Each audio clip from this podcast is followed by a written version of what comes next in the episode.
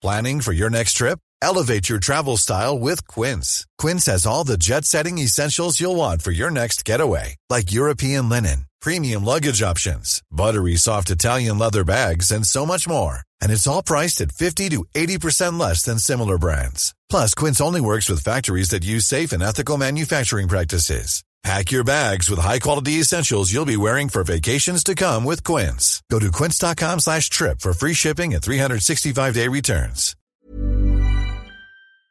From Backpage, I'm Neil White, and this is Between the Lines, a podcast telling the stories behind great sports writing.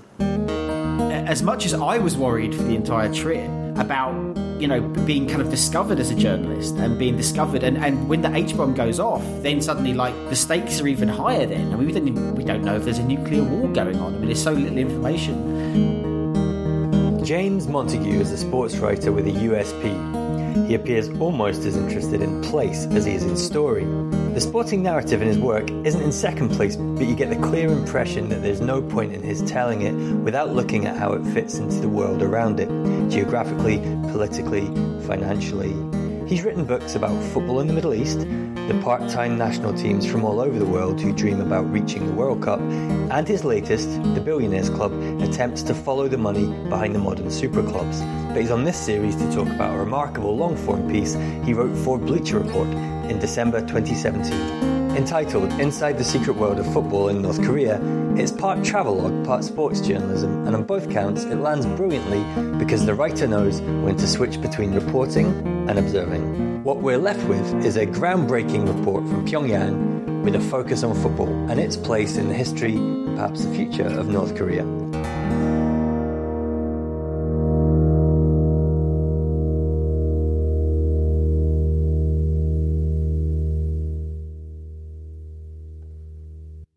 I mean, I remember at university, I studied politics at Exeter, and I uh, I, I, did a, a, module in Southeast Asian politics, and my exam was on Juche, which is this North Korean kind of quasi-religious ideology that Kim Il Sung, the, the, the, kind of founder of the nation, has kind of instilled into the people. So I'd, I'd already had a bit of background about this kind of very strange place that had a very strange kind of political and almost quasi-religious underpinning.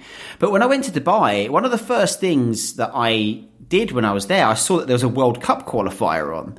And it was it was North Korea versus the United Arab Emirates. I thought, well, I've got to go to this. I mean, this is going to be brilliant. And I went along, I had a little microphone, and I thought, I'm not going to see any fans, obviously, but I'll, maybe I can get into the dressing room, maybe I can get into the tunnel, because there was no, in those days, there was, I mean, this is only 2004, but there was no kind of security. You know, people, it was very lax around these international matches. You could just kind of wander around. And so I got there, and suddenly there's there's literally thousands and thousands of uh, well, hundred, I mean, a couple of thousand at least of these uh, North Korean fans. And I, I was like, where have you come from? I mean, I've never met a North Korean whilst I've been in Dubai. Uh, half of them were, were, women, and they were dressed in very colourful. Uh, traditional outfits, and the men were all dressed in exactly the same type of kind of, you know, Mao era kind of kind of suits in a way with these pin badges of the dear leader or the great leader on.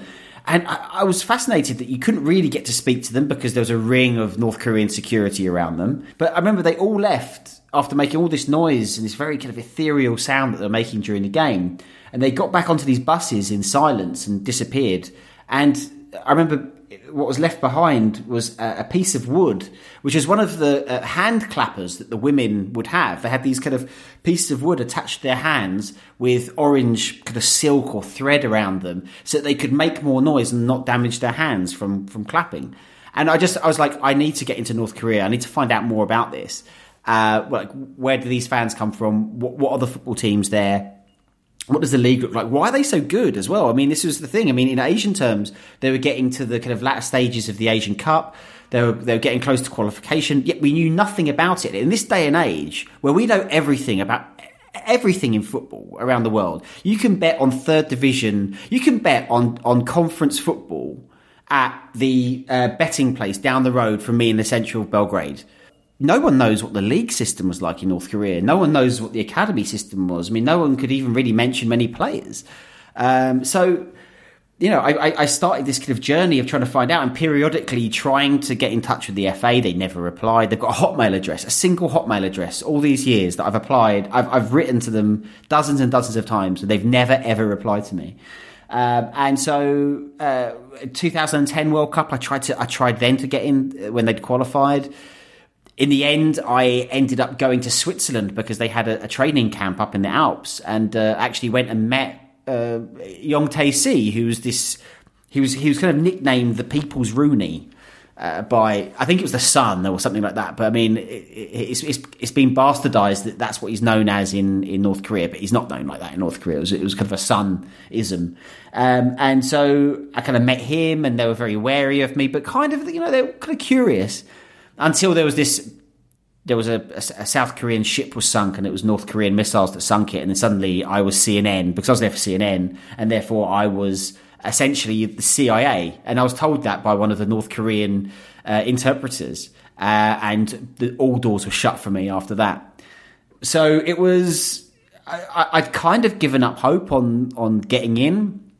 And then finally, last year there was this there was a it's difficult to think about this now now that we've had the the H bomb and we've had Kim Jong Un and all this fallout with uh, President Trump but last year there was uh, a kind of thawing of relations um, with the outside world. And so journalists were starting to be allowed to go in. I think AP or AFP had a bureau that was open there, and some stories about life in North Korea started getting out. And I thought, I'm I'm going to try and I'm going to try and get in. I'm going to use this opportunity. Asian Cup qualifiers are on. There's a game against Malaysia. Um, I'm going to see. So I, I, again, I tried the, the, Hotmail address, no, no reply. But I, I, have now a lot more contacts in Asian football. So there are people who are working behind the scenes to see if I could get in, get accreditation with the AFC. Um, go in like that, or maybe go in with the opposition, go in with the Malaysian team because they, you know, they have to give you know passes and accreditation to, to Malaysian journalists. And uh, then, of course, uh, Kim Jong Un's half brother was assassinated in Kuala Lumpur airport in this bizarre uh, plot that involved two women thinking that they were uh, being filmed for a reality TV show, but had in fact smeared nerve agent or nerve gas kind of agent on uh, the face of Kim Jong Un's half brother, and he died in that airport. So he was basically assassinated by the regime, and and then you know all hell broke loose. Malaysia cut off diplomatic relations. Uh, Malaysians within North Korea were were being held essentially hostage by the regime. Um, and so that game got postponed, and I thought, ah, this isn't going to happen. This is definitely not going to happen. But then I got in contact. There's a company called Koryo Tours, who I've been periodically in touch with over the years, and they run uh, kind of essentially tourism kind of packages into North Korea, uh, run by a British guy who made the film "The Game of Their Lives," the the, the film that uh, uh from a documentary of, from a few years ago about the 1966 North Korean team that you know, did very well, got to the quarterfinals, famously beat Italy 1 0. So these guys knew about football and they knew that I was interested in football. And so they agreed, even though I was a journalist, and they knew that it was kind of quite dangerous for them to let me into the country uh, under their kind of wing, as it were. Uh, they agreed to send me in, um, and I paid for, uh, you know, Bleacher Report agreed to pay for the tour. And the way around it, about not having kind of official access, was that we organised a one person tour I knew there was a football match on. Lebanon was playing uh, North Korea. This is the first game in, in Pyongyang for two years. Uh, I could go there. I, I, could watch a women's football match. I could go visit some stadiums. I could visit the Pyongyang International Football School. I could visit a school. I could, you know, there was all these things, and I could go on my own, which made things a lot easier.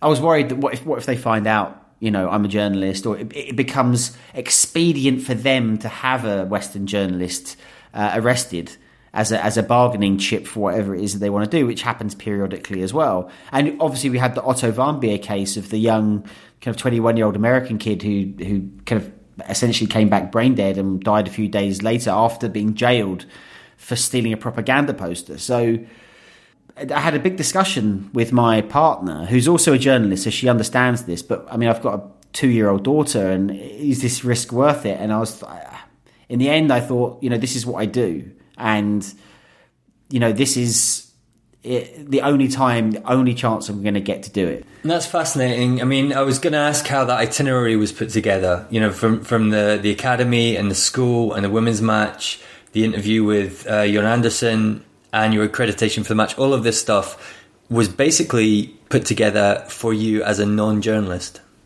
Well, not all of it. Um, some of it, I had this very basic tour. So we'd go to Kumsusan Palace of the Sun, which is where you go and see Kim, Yo- uh, Kim Il Sung and Kim Jong Il, uh, their embalmed bodies lying in state. So, of course, I'm going to go and see that tour. And there's a few other bits and pieces. We go and see the kind of Fatherland Liberation Museum, which tells a completely different, batshit crazy story of what happened during the Korea War. Um, of course, everybody gets a completely different version of events. Um, so these are, you know, some very basic things that you kind of have to see when you're there. And then around it, I said, well, I want to see this. What about this? What about this academy? And they made some calls. And I said, well, what about a, a, a football match, a, a, kind of local football match? And nobody knows when the football match, there isn't a fixture list. Literally outside the stadium, outside the Mayday Stadium, which is vast, the biggest football stadium in the world. is so impressive, absolutely huge. They literally put a board out with, with the next day's fixtures on it um, and and that's and that's your fixture list. So I got a call, uh, or, or my, I got a call to my hotel phone by uh, my guide saying, "Oh yeah, we found out um, outside the stadium there's a women's match tomorrow. Do you want to go to it?" And I was like, "Yeah, I'll go to that." And they go, "Yeah, it'll be thirty. It'll be thirty euros for a ticket." And I'm like, "All right, well." Fair enough. I'll, i mean, they're, they're, they're, completely rinsing me out, but I'll, I'll pay that 30 euros. Because um, I'm pretty sure it's free to get into every game. But anyway, so I went to the game, and so that's kind of how it worked out. And with Jorn Andersen, the, the kind of the German Norwegian coach, used to be at Mainz. Uh, he he's quite a bristly character, but I'd been trying to contact him for months over email because I'd know I'd met a couple of Norwegian journalists and they'd give me his email address. And of course, he's got to be very careful about what he says and what he does because he's he's being paid for, but you know that's his job, and he lives in North Korea and obviously has to be very careful about things. But um, amazingly, the day before I left, he replied, and he said, "Yeah, okay, I'll talk to you." And uh, I can't, I can't talk to you before the games. I'll talk to you afterwards. And I was like, "Yeah, great, all right. Here's my hotel." Here's my phone number. I, I, I, could get a SIM card when I was there, so I, I paid the two hundred and fifty dollars for my SIM card, essentially to make one phone call. Um, and then and then I texted him, and, and the day after the game, I went to his hotel in this it's revolving restaurant on the forty fourth floor of the Koryo Hotel, um, and sat there with him, and we had this. You know, very interesting one-hour conversation about life and work in, in North Korea, and and he was also extremely um, skeptical of the media because he's had a lot of bad things written about him in Germany and in Norway, specifically about the morality of taking a job like the, like the North Korea job. Just the same as as your your your piece does. This conversation fast it moves at a cracking pace, and you you, you rush past you rush past points that people might have to kind of double take. Did he say? Did he say that was the world's biggest football stadium? Yeah, and it's true. You know, the Mayday Stadium capacity of 150,000. I think it's. I, I, did some rudimentary, and this is one of the skills you you you pick up as a, a football and sports journalist is how to you've got to size up crowds and stadium size, stadia size, uh, and so I, I, think it's about 120,000. Uh, and for now, it's the biggest stadium in the world, um, spectator stadium. Although it's going to apparently be overtaken by a new um, college football stadium in Texas, which is going to open next year. So for now, it's the largest stadium in the world. Um, and, and and also we take in the sweep of the conversation. We take it as read that you know we're we're discussing a a complicated football story, but a football story nonetheless. And already we've mentioned the sinking of a warship, an assassination, uh, an unwitting assassination, and and of course an H bomb. So it, it wasn't a trip without risks, and it's not a story without complications. And one of the things I don't know how much you thought about structure before you actually went, before you knew what you were going to come back with, but you have to piece together the kind of narrative or, the kind of expose of the football world. But by necessity, you're also kind of telling a history lesson, and you're also providing somewhat of a, something of a rough guide to North Korea. So you're, you're holding all of this stuff as we move through the piece. Um, and I wonder at what point you started to put the, the fragments together and decide that you were going to go in and come out with the game, for example. At what point you were going to give us a brief history of North Korea. Um, you know, how much of your movement around Pyongyang you were going to bring into the story. I have a rough framework about what I know that there's a game taking place, and uh, Lebanon are playing North Korea on this date in Pyongyang at the Kim Il Sung Stadium. So I know that. I know that um, I will be visiting uh, an academy. I know that there might be a local team game to watch, and and, and potentially a, an interview with the with the coach afterwards. And then it's a then everything that happens happened completely by accident or not not by design anyway. Let's say chronologically, it starts at a gate at the airport, uh, Beijing airport, waiting for a flight to go to Pyongyang, where I meet the Lebanese national team, and they're all about to go into North Korea. All of them have been hearing exactly the same news that we've all been hearing about uh, missile tests and potential nuclear bombs going off. Nothing had gone off, but it was a very tense time, and you know, suddenly, you know, I I thought, oh start speaking to some of these guys. I lived in Lebanon. I'd written a lot about Lebanese football, so I knew some of the teams that they played for. I knew some of the guys. I knew the kind of team manager. And uh, one of the guys goes, "Oh, you're English? Yeah, there's a there's an English guy over here." And he goes around, takes me to Omar Bugiel, who is uh, he's actually German, but he's got an English accent because he's been in England for so long. He's a young striker for Forest Green Rovers in League Two, and he'd been called up for the national team to make his debut. Um, and there was this young English kid, like, yeah, he was really worried, and you know, it was. I was like, look, let's let's stay in touch. I'll try and find you at your hotel. Um, so I found out what hotel they were at, and then then I get to meet Soony Saad, who is the um, he's uh, American born, Lebanese international, but born and raised in the US. Played for the under uh, all the way up to the under twenties in the US system. Uh, then his opportunities kind of dried out. he plays for in MLS at the moment for Sporting Kansas. And um, eventually he decided to go and play for Lebanon and started scoring goals. And he, he's one of their main strikers. But he is an American citizen. And so this was the, when I met him at the airport, it was the day after uh, the American government had instituted a ban on American citizens going into into North Korea in retaliation for the Otto Warmbier case. So it was, you know, he was just like, get, you know, I told my team manager, get that American passport as far away from me as possible. Um, you know, he was he was like, what happens if I score a goal and they find out I'm American? You know, because there's so much anti-American propaganda in that country, and so as much as I was worried for the entire trip um, about you know being kind of discovered as a journalist and being discovered, and and when the H bomb goes off, then suddenly like, well, I mean the stakes are even higher then. I mean, we don't even, we don't know if there's a nuclear war going on. I mean, there's so little information. Uh, this you know this kind of slight opening up under Kim Jong Un. I mean, there's no uh, opening up when it comes to uh, he came to power after his father died, um, kind of five years ago now.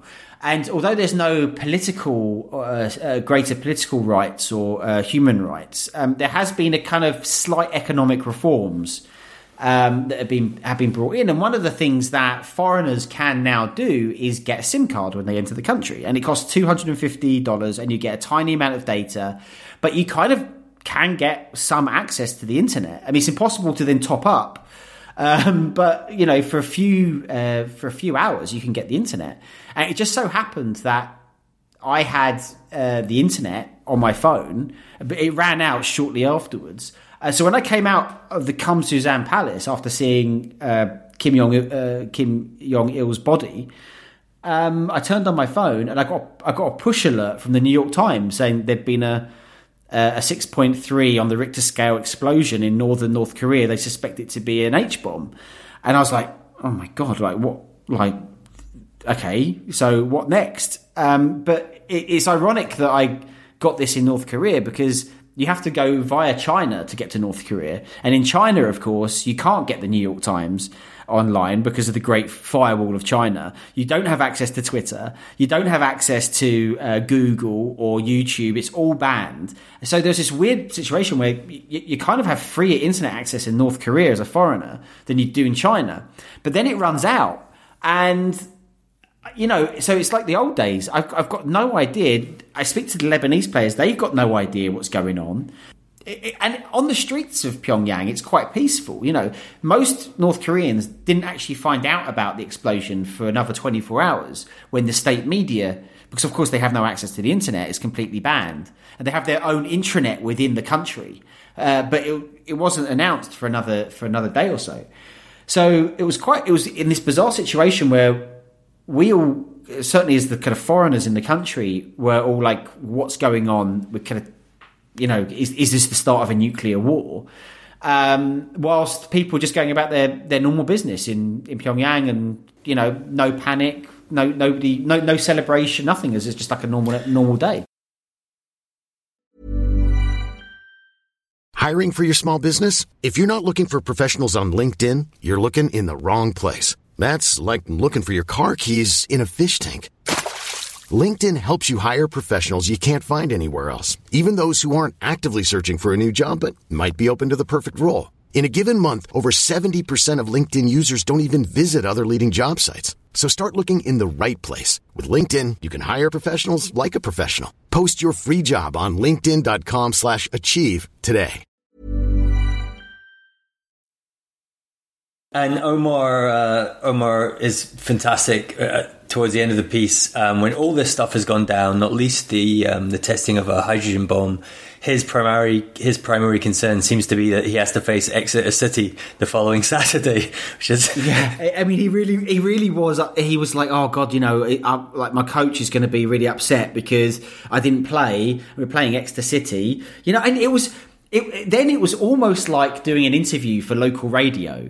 You know, you're talking to the kind of the, like the young uh, striker on like a, non-league side, and you know, and then he slipped into this you know, yeah, you know, we've got C, you know, it's going to be a tough game. And I'm, we're standing in Pyongyang airport with like, all our bags are being torn to pieces by the customs officials around us because they're, they're tearing them apart looking for books or USBs that have got books or illegal films on them. And we've got this kind of, you know, almost kind of mundane conversation about him wanting to go home to have, uh, you know, he wanted to go have a full English breakfast. You know, that's what he wanted. He wanted to go back, he wanted a full English breakfast, and he wanted to get into his car and drive on the motorway and it was it was just I, in that moment I think he was the most English person I've ever met.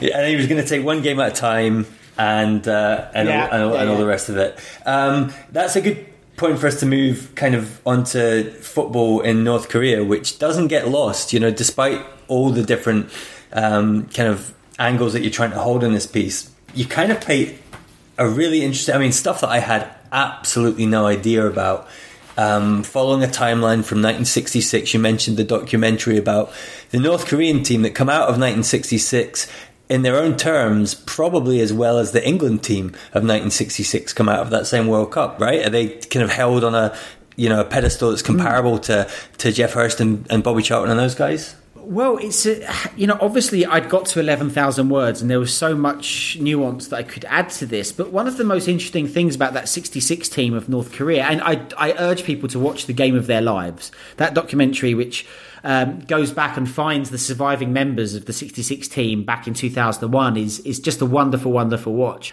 You'd think after that they would go home heralded as heroes. But they weren't heralded as heroes. It wasn't that they, they uh, you know, there just was no propaganda uh, worth in it. Kim Il sung was very different to his son, who did see the propaganda worth of sport. Um, he didn't really see any propaganda worth, and so they went back to their normal lives. There wasn't films made about them. They weren't. Uh, nobody really knew who they were. And what was it? Uh, there's a there's a metro system on Pyongyang in Pyongyang, and these old West uh, West German trains down there, and they have TV screens. And there was a when I was down there, they had a, a film about the 2006. I think it was a 2006 Asian Cup women's team won won the title, uh, and so they have this. They had a film about women's football, like a fiction film, like a fictionalized version of events. Um, and so you you now see these characters, these these players who you could you recognise because they're festooned with medals, kind of turning up in these matches to give advice on the spot guidance, as my guide kept on calling it, because that's what Kim Jong Un and the, the Kim family would, if they're seeing a dam or if they're seeing a, a football pitch or if they're seeing a nuclear reactor, they give on the spot guidance, which of course is uh, good enough for them to follow. And so these guys are there giving advice. They're they're kind of like a plot point now in, in North Korean films about sport, which is quite interesting. So they've been they've been reclaimed. And it seems from the piece that that is part of Kim Jong Il's legacy, the the focus on sport and football. His father was in charge when that took place, and he would have kind of grown up with that story. And he his focus on sport and in particular football really made me curious about what's happening at the moment with North Korean football and and what might happen in the years to come. I mean, you talk about the sort of hot housing that's happening at this state academy. Um, and I mean, it doesn't sound too dissimilar to what might happen in a comparable location in, in the West. But there's also this one element when you're reading it that's obviously missing, and that's external competition. It's playing against great players from other countries because of the nature of North Korea. And then this link with ISM in Italy pops up, and you're like, wow, that might, you know, that might be it. Well, this is, yeah, I mean, they do, because of course, one of the things that really interested me about North Korean sport was it's one of the only times you see a, a representation of North Korea outside of its borders, apart from a missile. And they've only just recently started playing in kind of regional internationals for club competitions. There's a there's a AFC Cup, which is the equivalent of the Europa League in Europe, and 4, 425, the Army team, which is pretty much the biggest team in the past few years, now play in that. And they got to the knockout stage of this Europa Cup style um, Asian football kind of tournament. So, yeah, one of the big things is getting international um, games against against a, a, top opposition, as well as having top coaches there, which is one of the reasons why Jorn Andersen was brought in. It was a effectively a kind of no, a knowledge transfer. Bring a European in that will give uh, European advice about how to kind of restructure football. And what's interesting when speaking, we'll talk about Jorn Andersen in a minute. He he talked about this about how they wanted. That he wasn't there just to follow their orders. He was there to tell them what they should change so that they could be more competitive internationally. And um, he wasn't in part of this um, Pyongyang uh, International Football School. That was something that was started in 2013. But the ISM Academy is all connected to this. So young players are being sent to this academy in outside of Perugia in Italy, where the state pays you know not inconsiderable fees to, to have them there, where they are then trained up and then uh, they they get picked up by Italian or other European teams and you know, there's there's one example where this has worked very well. Uh, is a guy called Han Kwang Song, who I'm not sure if your listeners would have heard of him. Uh, some of you in Italy may have done.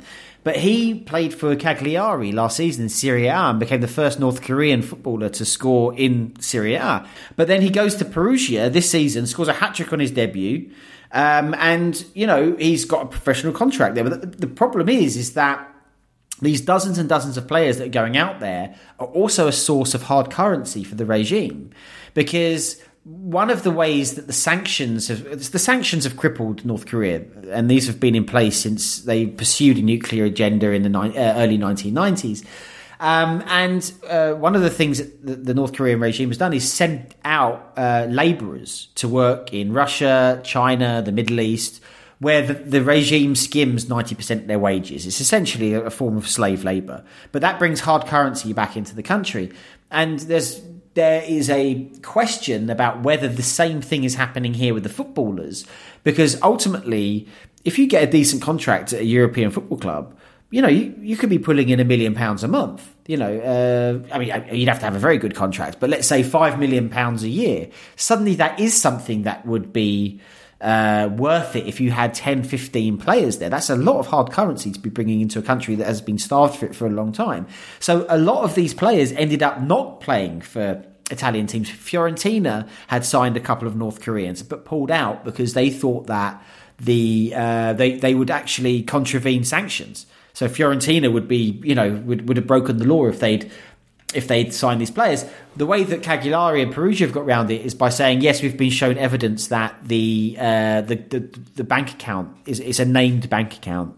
Uh, so therefore, it is going to him directly. But we, like with everything in North Korea, we just really don't know. And this is what leads you to. I mean, there are so many interesting voices in the piece, but this is what leads you to an email interview with Antonio Razzi.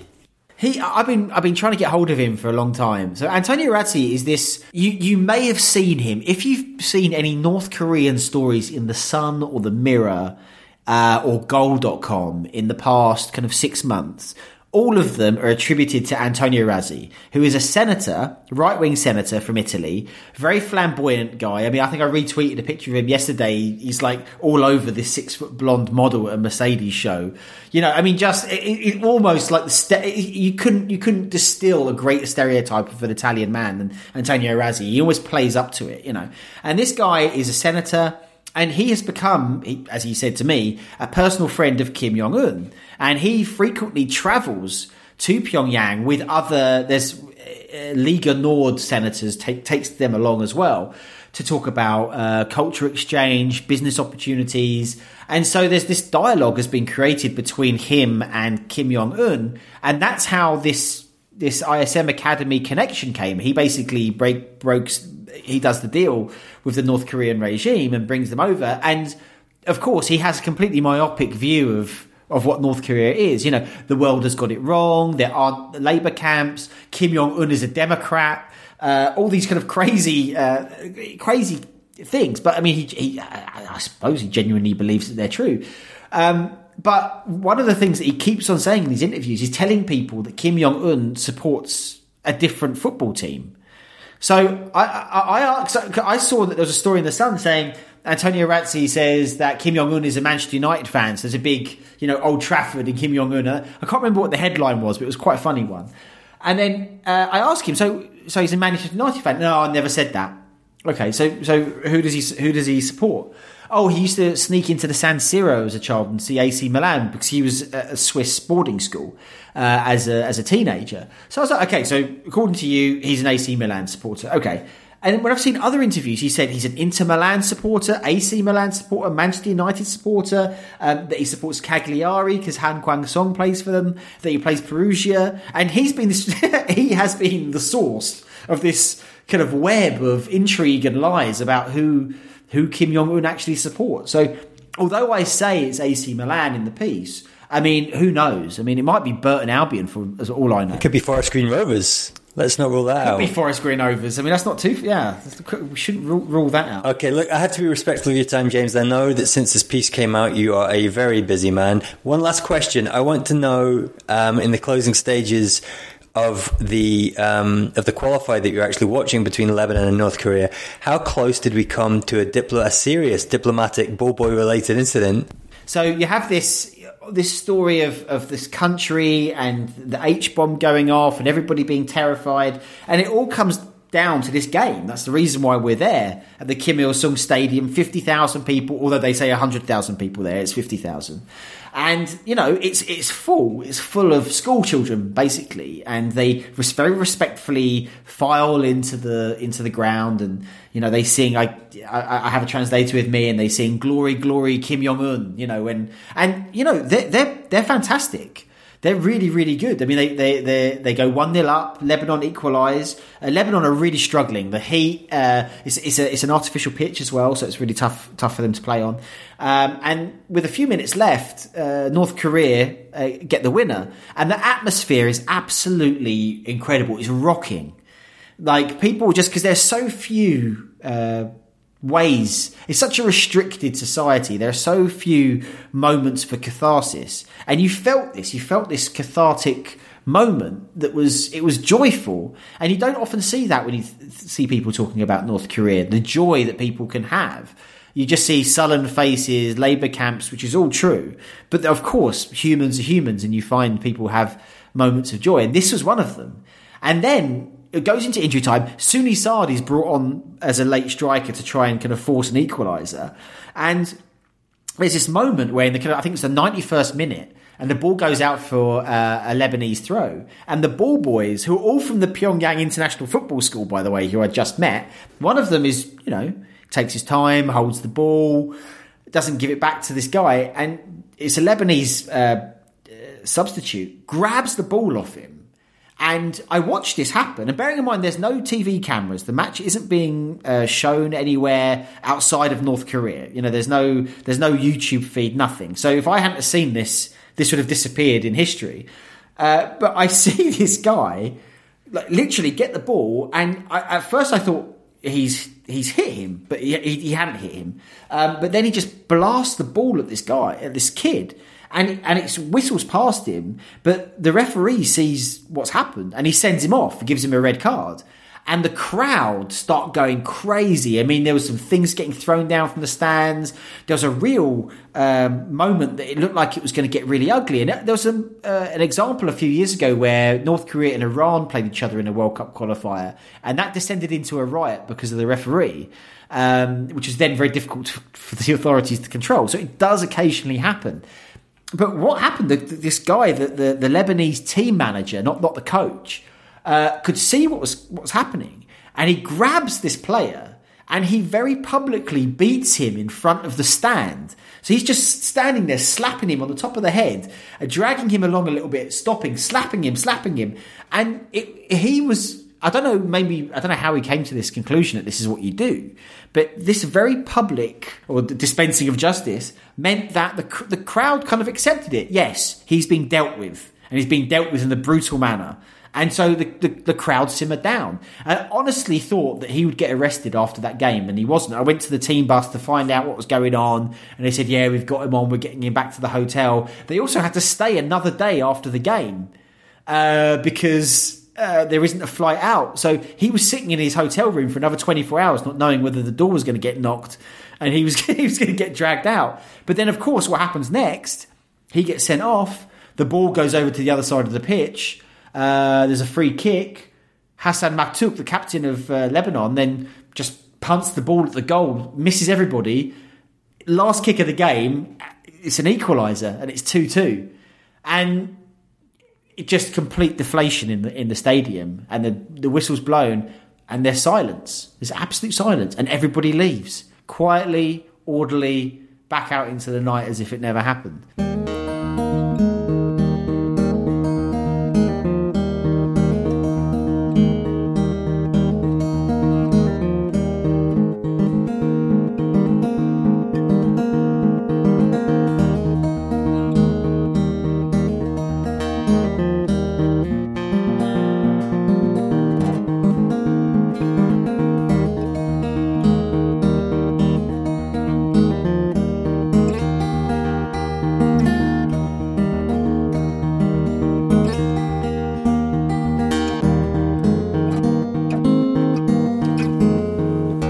Thanks to James Montague for agreeing to this interview. Keep up with James on Twitter at James Piotr.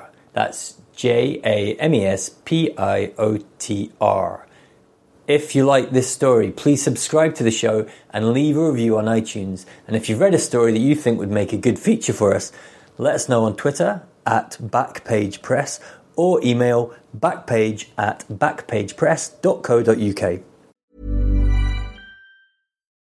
When you need mealtime inspiration, it's worth shopping Kroger, where you'll find over 30,000 mouthwatering choices that excite your inner foodie. And no matter what tasty choice you make, you'll enjoy our everyday low prices, plus extra ways to save, like digital coupons worth over $600 each week. You can also save up to $1 off per gallon at the pump with fuel points. More savings and more inspiring flavors make shopping Kroger worth it every time. Kroger, fresh for everyone. Fuel restrictions apply.